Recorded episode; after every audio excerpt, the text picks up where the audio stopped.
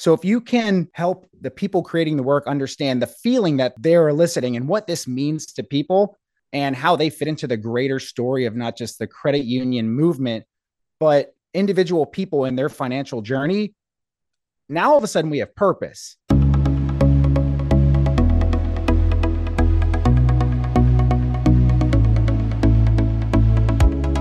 You are listening to Banking on Digital Growth with James Robert Lay, a podcast that empowers financial brand marketing, sales, and leadership teams to maximize their digital growth potential by generating 10 times more loans and deposits.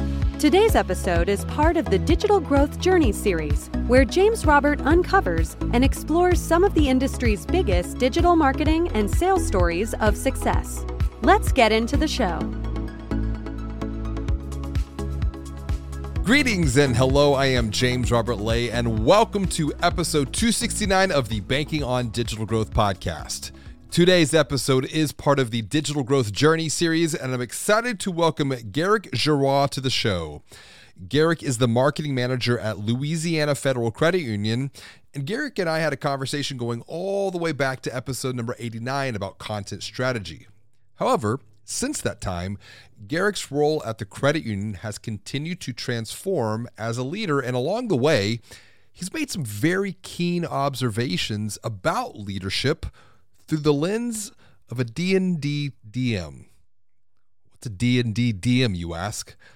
Keep listening because I promise that you're going to walk away with practical insights that you can apply as you continue to move forward and make progress along your own journey of growth at your bank, at your credit union, or at your fintech.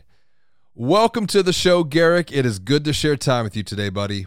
It's great to be back on. Thank you for inviting me.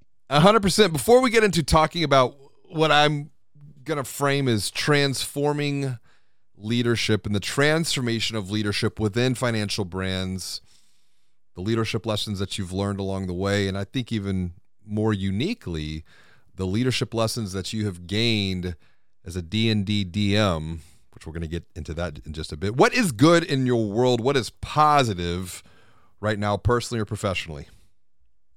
Well, uh, we're growing our team over here at Louisiana FCU. We brought in some new talent, and I have assumed the role of marketing manager. And it's been really great learning more about our organization outside of content because as you know i was the content strategist before that. So learning more about the organization as a whole and what what each individual does uh, it's also been great kind of showing uh, the new team members the ropes and and you know some of them one of them is fairly young reminds me of uh, back when i was a blue chipper and some I'm hoping I can impart some wisdom onto her that I wish people would have told me back in the day. You know, I, I think it's a great transition here because there is a transformation of leadership happening within financial brands as millennials are now moving into these leadership roles. And as a result, millennials, by their very nature, are just bringing a different perspective. It's not good. It's it's not bad. It's just life experience that got us to this point. We see things a little bit differently and you know, for context for the dear listener, I am not a true millennial. I would I would identify as an exennial. Um, you know, being mm. born in 1981, I'm this bridge generation when you look at the, the elder millennial. Yeah, and so we're kind of putting this like this funny we're not true gen x but we're not true millennial we're exennials bridging essentially like what life was like before the internet. Growing up in a world to where you you, you played outside you you skinned your knees up you would you know play till the sun went down kind of a thing and it was just a different time and so that shaped my reality and i think for for the dear listener for context where are you coming from to begin with as a as a millennial leader? Uh, well, I'm a true millennial, so that means when I was coming out of college with all of my colleagues and cohorts of the same age, we came out one of the smartest generations because of the internet. Mm. And while I wouldn't say we were all experts at anything, we all knew a lot about a lot of things. And so it made us there was a lot of competition. And I remember that mixed with the recession, it was very hard to get hired. What year was this that you came out of uh, college? So I came out of college. This would have been 2011. Okay. Yep. So yeah. 2008. So three years after 2008. Yeah. And I and I'm using this for framing because I I think we forget how far we have come, you know, in a relatively short period of time. So you're coming out in 2011. Mm-hmm. Yeah, and I remember going in, and you know, I was green, but I do recall doing a lot of good work for people, and there was sort of this overlying feeling of like you're lucky to be working here. You should be thanking us which i feel like has changed nowadays. I've seen that shift with the great resignation.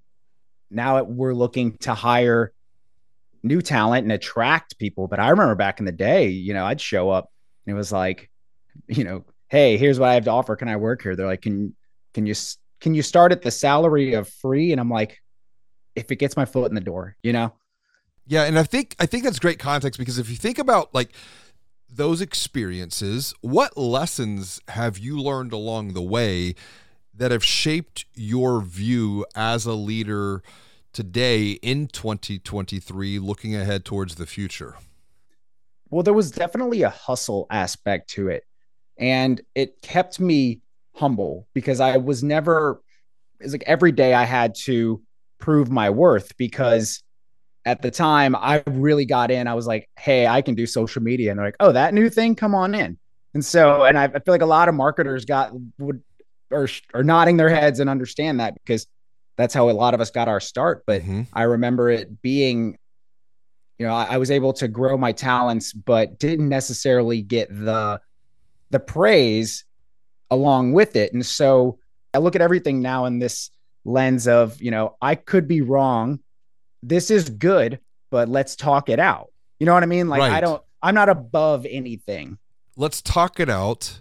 Let's have a conversation. Let's dialogue. Let's discuss. Let's, you know, discover together. How mm-hmm. how do you see leadership has transformed, say, pre 2000? You know, and I know once again, I know you kind of, you know, came into the working world in 2011, but a lot of those leaders at the time were being shaped by pre 2000 trends to where mm-hmm. leadership is today in 2023. What have what has transformed with leadership as just a general thesis here from your perspective? That's a good question and I don't know if I can speak definitively about it, but I have noticed that when I would be working with a lot of older leaders, not at Louisiana FCU, but uh, throughout my career, it was a lot of here's the order, go do it. Mm. Um, but nowadays, I find as I'm working with people around my age, there always has to be a why. And that's not to convince your team to do it, it is to help them actually understand what they're doing. And so there's no confusion and they're able to make it their own right? Yes. it becomes their purpose and they can run with it and they feel like they've contributed instead of being a cog in the machine.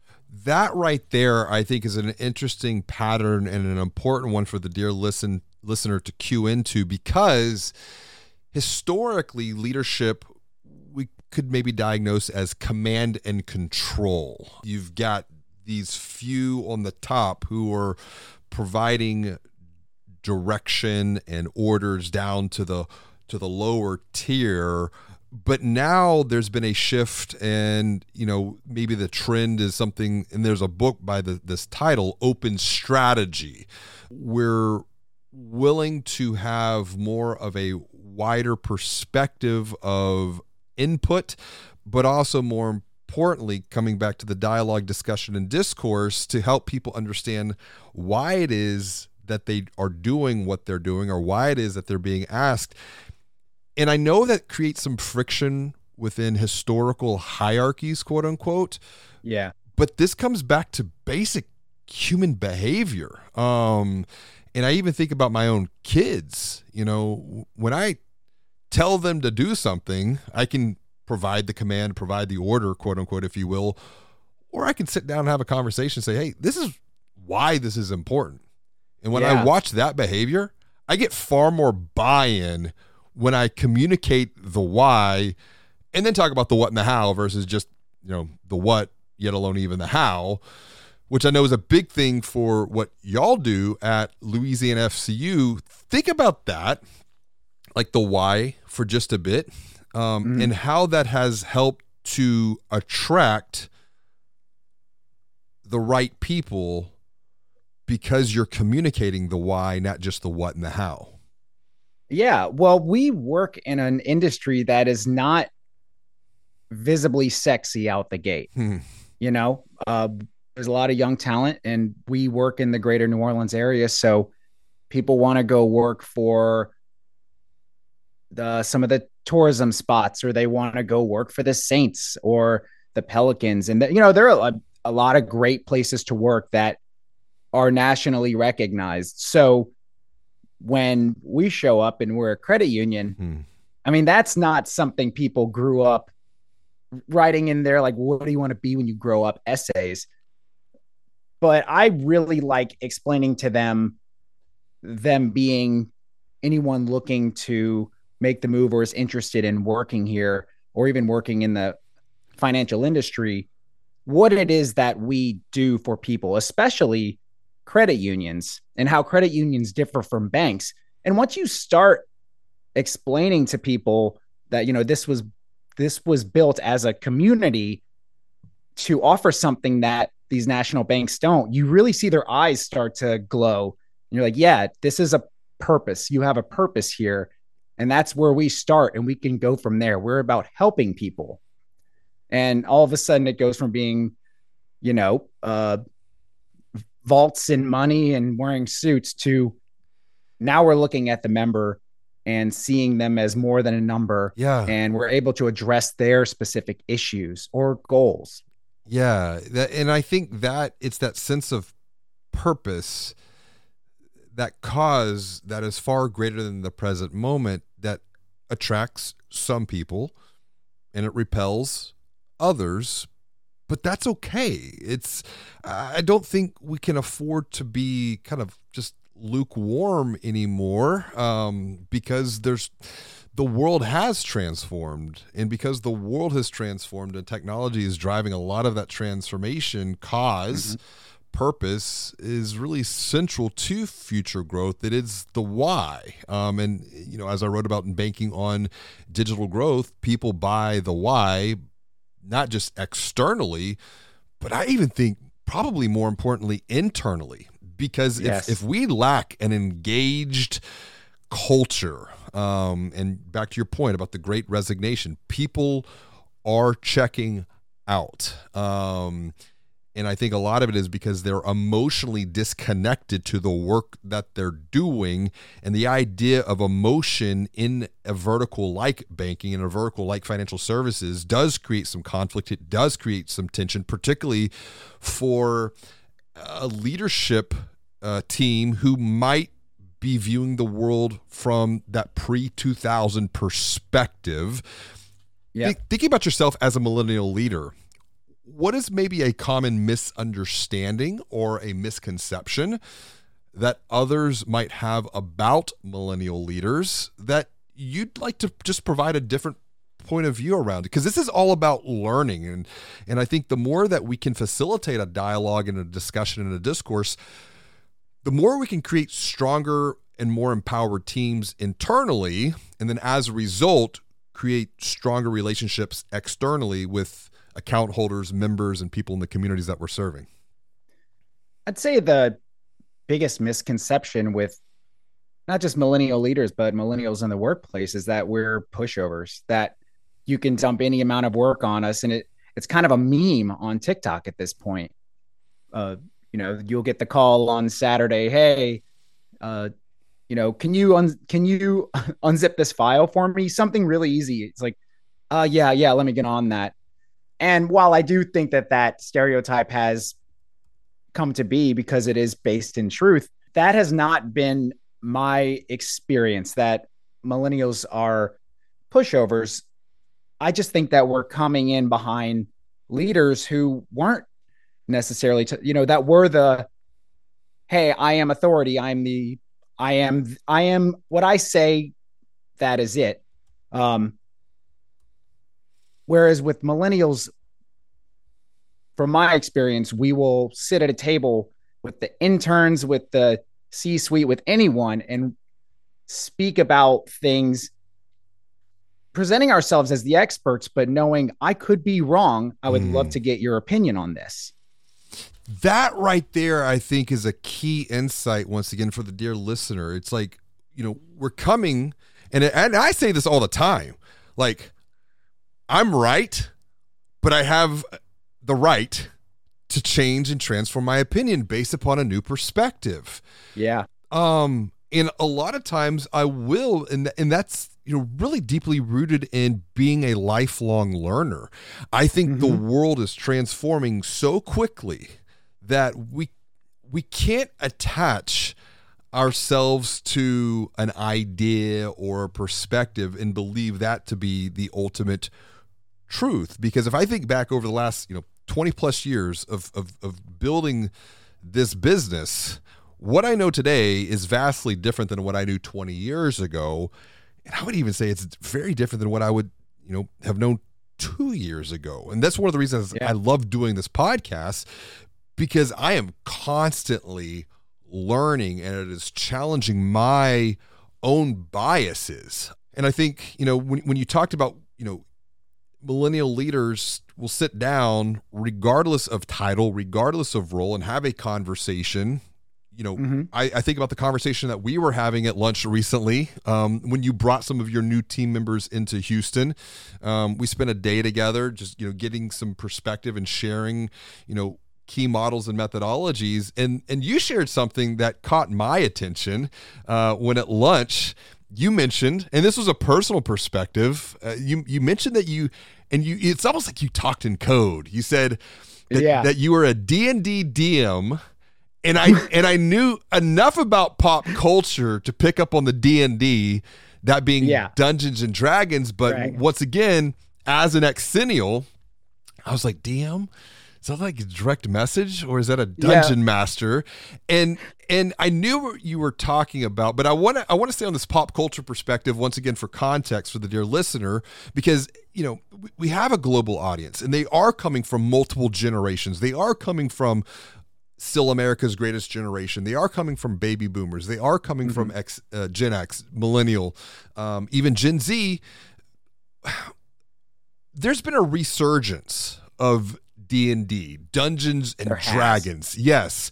And so let's let's just set some context of what has driven this perspective because we're going to we're going to go from there into how how your experience as a Dungeons and Dragons uh, dungeon master has influenced your leadership perspective but let's roll this back because if i think about d&d from a pop culture perspective top of mind comes stranger things right here. Mm-hmm. So where where has this resurgence of Dungeons and Dragons, which you know in the '80s was kind of this you know bad thing. I never played it as a kid, and I think a lot mm-hmm. of it was just my own family upbringing. But now, as you know, looking at this from a modern pop culture perspective, where's this resurgence been here?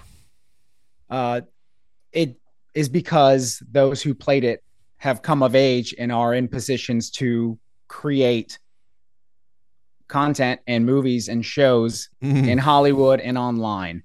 It's kind of like how when we were kids, all of the movies were around the 50s. Yeah. because the people who grew up in the 50s were romanticizing the time when they were kids. And right now we're seeing that. And I'm actually starting to see millennial romanticizing uh, and like what there's a Disney movie that came out uh, with the red panda. I don't I can't think of it, but that one is like I was watching that just like oh, holy nostalgia. This is incredible.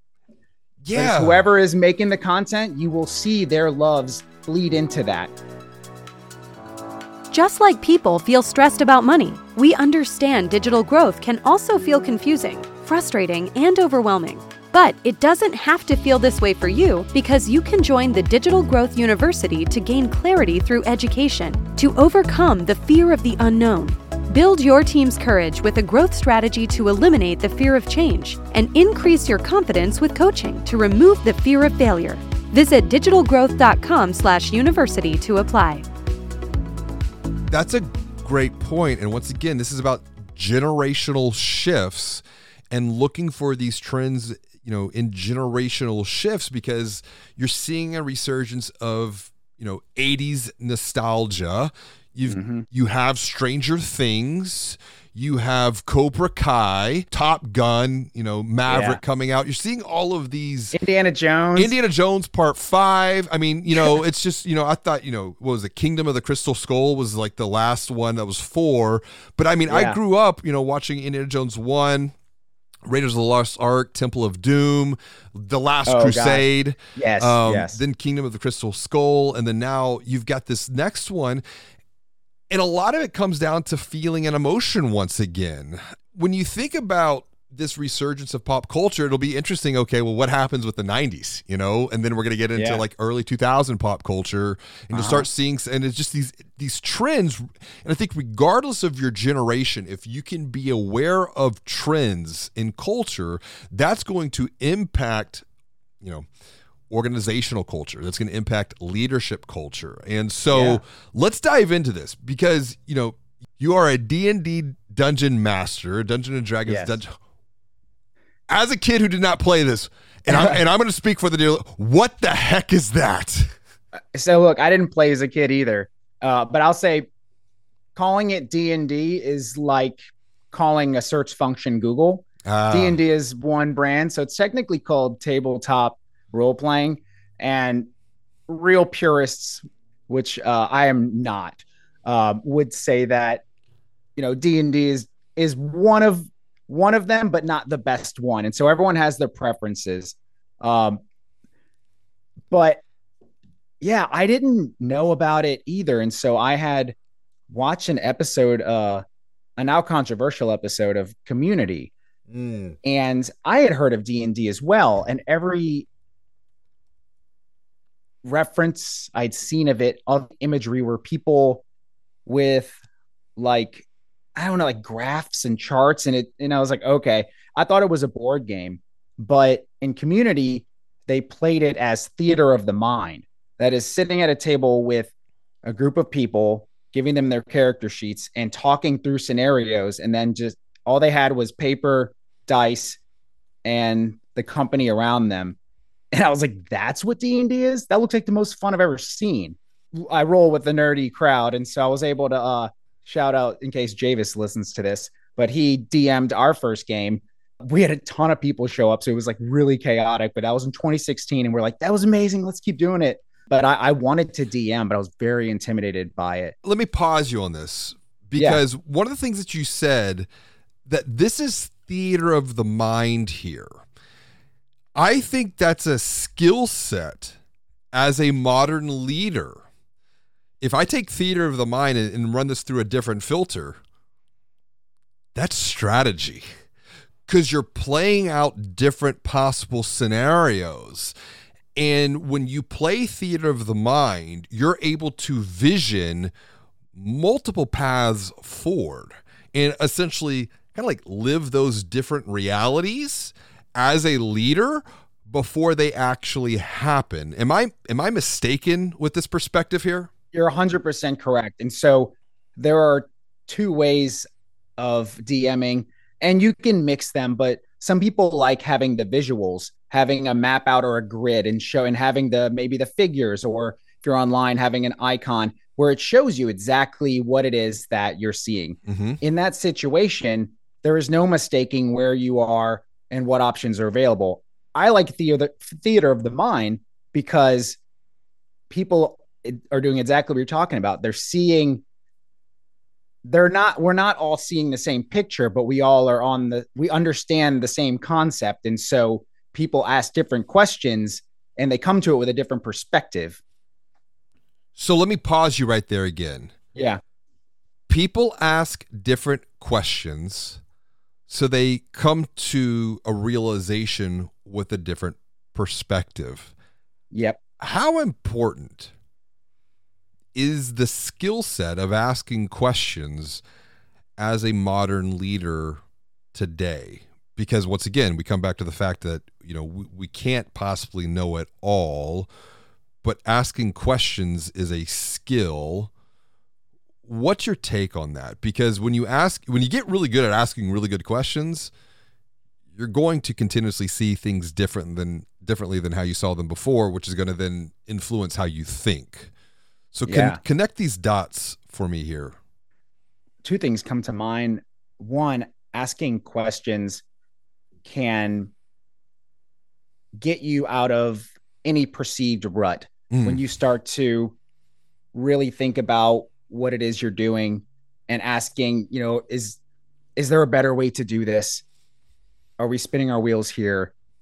That is when you are you were start you were able to start imagining like in D&D where you know where are the exit points is there another room that leads elsewhere that has the let's say the treasure within it it also empowers people asking questions so now that i'm in a leadership position going to my team i i have to really stop myself from just telling them things because in my hmm. mind i'm like i know this and i know a lot about this. I'm going to tell them.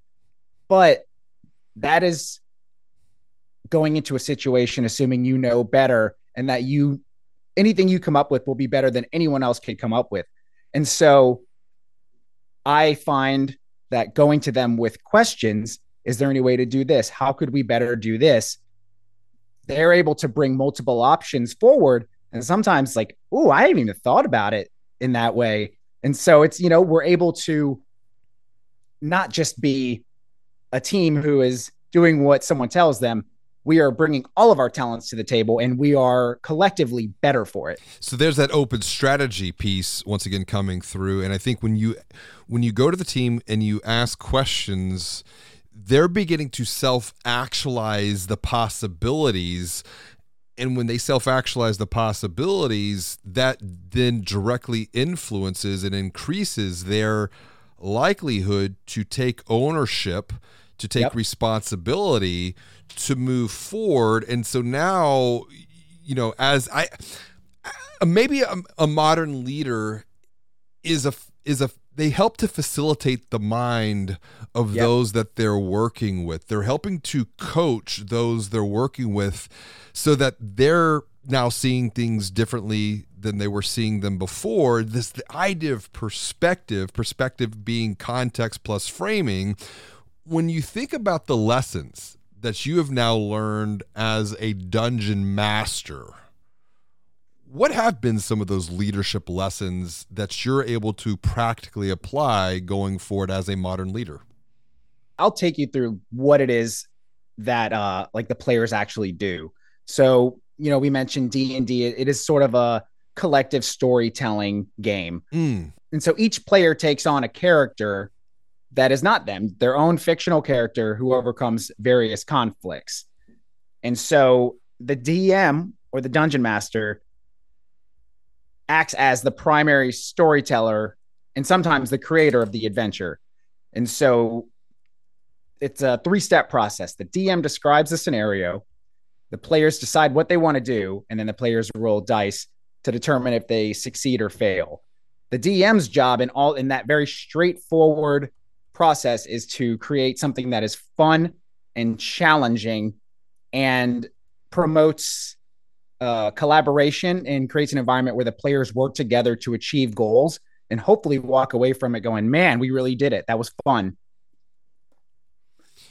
As you're talking through that, you mentioned another key lesson for modern leadership that you take and can take away as a dungeon master. Now, not everyone who's listening to this podcast is going to go around and be a dungeon master.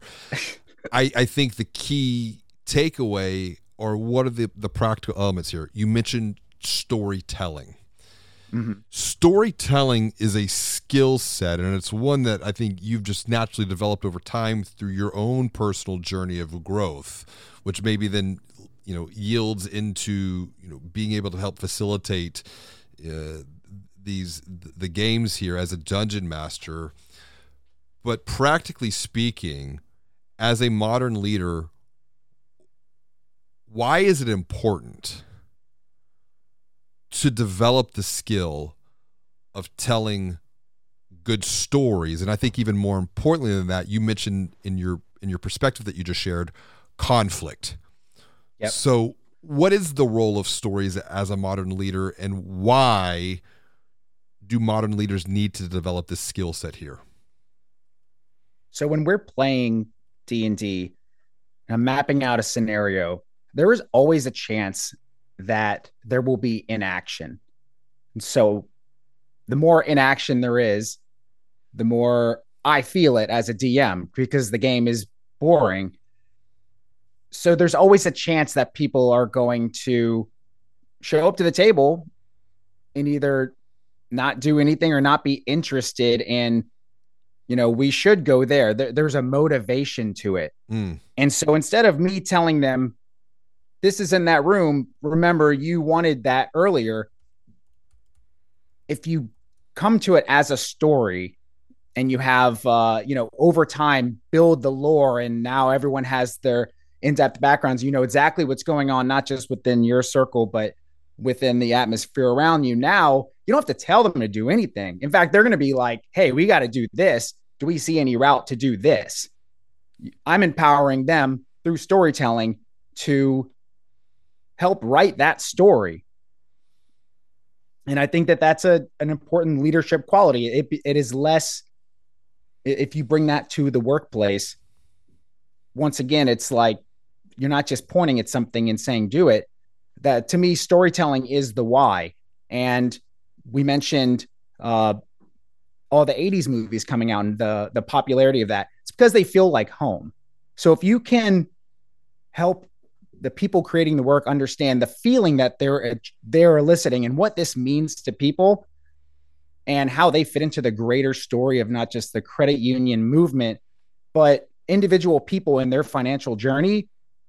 Now all of a sudden we have purpose. And I'm not having to show up and be like, hey, you know, have you written these emails yet? no, they already know what they're going to say. They've been thinking about it, or they knew exactly what they wanted to say as soon as the the campaign rolled around. You know what I mean? Right. And and when you think about developing this skill set as a storyteller, within a leadership role to inspire and i think that's the key it's to inspire yeah. other people beyond the perspective of the present moment where are the opportunities or what might the opportunities be for the dear listener practically speaking to do just this because it, it is a skill and it does take time to develop. I mean, we have an entire I have an entire chapter on this subject in banking on digital growth. I have an entire class of this in the Digital Growth University.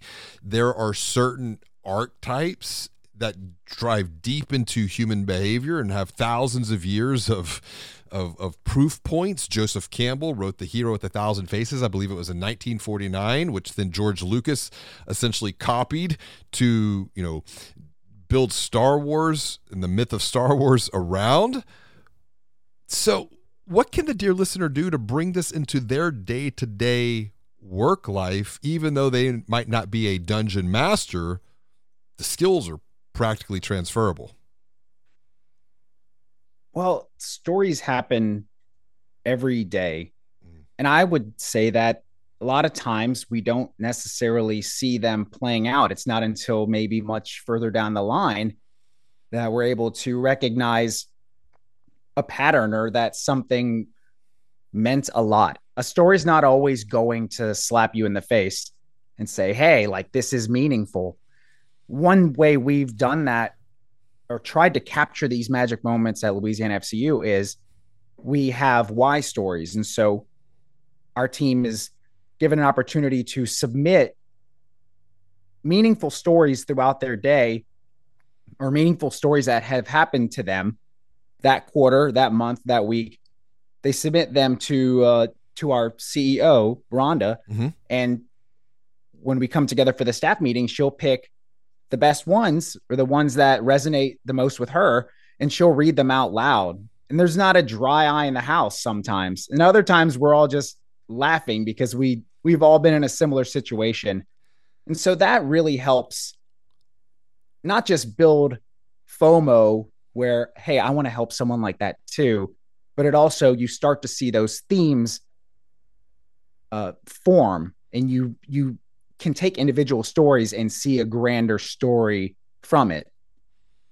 So as you're talking, that's a very practical use case right there for the dear listener to apply. And it makes me think of an experience that I just recently had working with a community financial brand, has a lot of legacy, has a lot of history, and facilitated a half day session for their executive leadership team along with other senior leaders.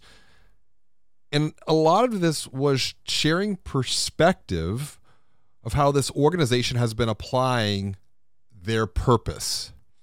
Because what was happening, there was a lack of context of because you know everyone is off doing their own work within their own unique business unit and so the question was is, is are we really living this purpose out or is this just you know words on yeah. a wall kind of a thing and that's very common but when this group of 20 25 people all came together to spend four hours something that the ceo shared will probably stick with me forever. He said, we need to do this more often. We need to come around the campfire and tell these stories. And and I remember one senior leader was was hearing you know someone else share and she goes, "I just got goosebumps from this experience here." And so for the dear listener, an opportunity is to build a system, to build a process internally to capture back to what you were mentioning, Garrick, capture the why, capture the why stories, capture those. I would say be able to communicate them or create the narrative even further. Your, your CEO, Rhonda, is doing this. Mm-hmm and then catalog them so that they could be referenced going forward into the future, whether that be internally or externally. And you're building a library of human experience that goes far beyond just the commoditized transaction. Yep. But once again, I think this is a skill set for a modern leader to build around and develop and and if there is someone who is listening thinking it's a lot of time. I don't have time to to to to to even think about this i want to pull up the you know and, and, and quote John Kotter who is a professor of leadership at the harvard business school. And John Kotter notes quote those in leadership positions who fail to grasp or use the power of stories risk failure for themselves and for their companies. And I think that's where you have a you know as a as an individual as a as a as a modern leader, you have a unique perspective that you can use to empower others to do mm. the same. And sometimes you have to coach people because mm. there's a, a one thing we found is that they're like I don't know what to write about and you you know if there's someone close to you be like oh what about that you were telling me about the other day and they're like no well that's just part of my job so that's the thing when ah. you're up close learning to recognize the magic or helping people to understand what magic looks like when they see it so that's a good point because if if if we just assume well, that's just part of my job we devalue that to mm-hmm. where when you have someone providing a different perspective. Once again, perspective being context and framing. They're helping to reframe this. And so, what we devalue, what we take for granted, is truly transformational. I think sometimes that does require an outside objective. And I think through this conversation that I was facilitating, another senior leader kept saying, This has been such a helpful discussion because you're you're helping us see what we don't see. You're helping to confirm things that either we're thinking about or we're, we're forgetting about over here. Knowing what you know as a leader, as a dungeon master, mm-hmm. big roadblocks or big dangers applying this thinking. Where might there be roadblocks that hold us back from applying this thinking going forward? I'd say it gets a little dicey when you are trying to tell a story as a group and people start to see themselves perhaps as the main character. Mm. And so in this case, going forward, and we've discussed this, James Robert, in our last podcast interview, making it all about yourself. Yeah. And no, you're no longer looking at the issues of others. You are looking at it as here is what I have accomplished. Here is my list of accomplishments. Suddenly, that's not a story because there's no conflict in it. You haven't solved anything, uh, you know, and, and it's only about you. And that's when you run into in work presenting everything like, I want you to do this. Here's how you can help me. And suddenly, everyone is just an NPC, which is D&D speak for a non-playable character because you are the main character. So there has to be times where you step back, just like you said, and realize all of the stories are intertwined and together is forming a greater story that is worth hearing. I think the ultimate goal as a leader, and I'm going to speak from my own perspective for this, and I and I'm looking at this through the lens of Star Wars. Every leader is really just a helpful guide. And I think about what happened to Obi-Wan. Obi-Wan, he got struck down by Darth Vader, you know, and then mm-hmm. he disappeared. I think about Yoda. Yoda literally just disappeared um, on Dagobah in what was that? Was that it was I think it was at the start of Return of the Jedi. Yeah. And then if you think about episodes 7, 8 and 9, what happened mm-hmm. to Luke when he was teaching Rey? he disappeared off the rock. You know, yeah. and every leader should be able to get their team to a level to where they can just disappear because they've done their role to elevate others to a level of leadership that they're now taking the role of the helpful guide. Because i mean if you think about it it was yeah. obi-wan and yoda who guided luke and then they disappeared and then it was luke who began to guide rey and then luke disappeared. So I think that's that's the ultimate level of leadership is when you can just kind of like disappear because you've done your job to elevate other people to a state that they could not perceive yeah before. And so as a millennial, this goes back perfectly to what you were asking me right out the gate uh, about millennial leaders because when I was coming up and it was so competitive, I remember people telling me, put yourself in a position where you are the only one holding on to this knowledge or you mm. are unfireable. So the idea was that you master something and then hold on to it dearly so that if you're ever in a position where your job's in danger, you can sit, you call their bluff and say, "Well, what are you going to do without me?" And so that's dangerous thinking. I yes. get I get it that it's a survival instinct when you're young, but I'm I'm in a position now where I want I want to know that I could go Obi-Wan off somewhere. Hopefully don't get chopped in half, but uh I can disappear and the world will continue because that is what I've passed on. The fact that I don't need to be there present, cranking the wheel, making sure that things get done shows me that's proof in the pudding that I've done my job. I've I have brought together the right people and we all are are communicating. We can do this as a team I'm yeah. not there to, I don't have to call the plays because we have our experts on the field.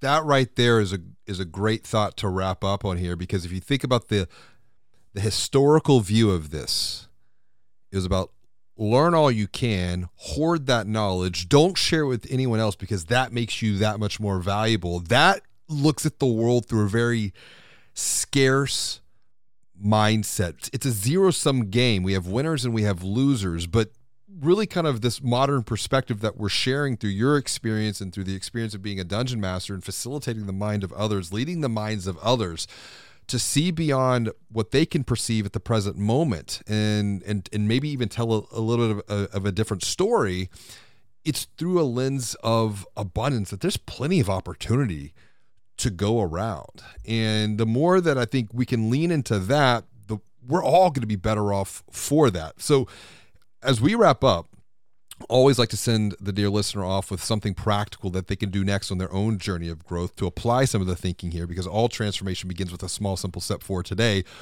what's one thing that they can do next based upon the experience that you have gained both as a leader as well as a dungeon master?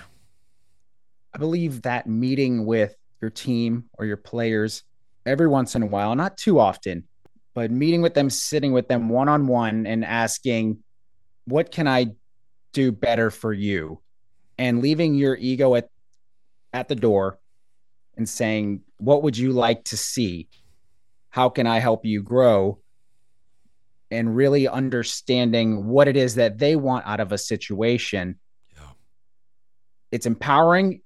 And if you play it right, as in not getting defensive and explaining your own actions, if you sit and listen, there's a lot to learn from there because the truth is valuable. And sometimes you run from it and it doesn't always feel good. But if you take that and actually put energy into correcting that or to grow yourself, everyone wins.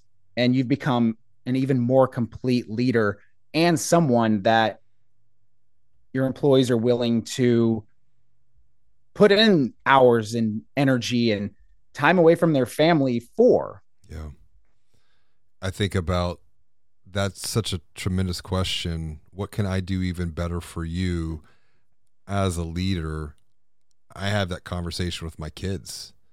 What can I do even better for you as a dad? What can I do even better wow. for, for you as a father?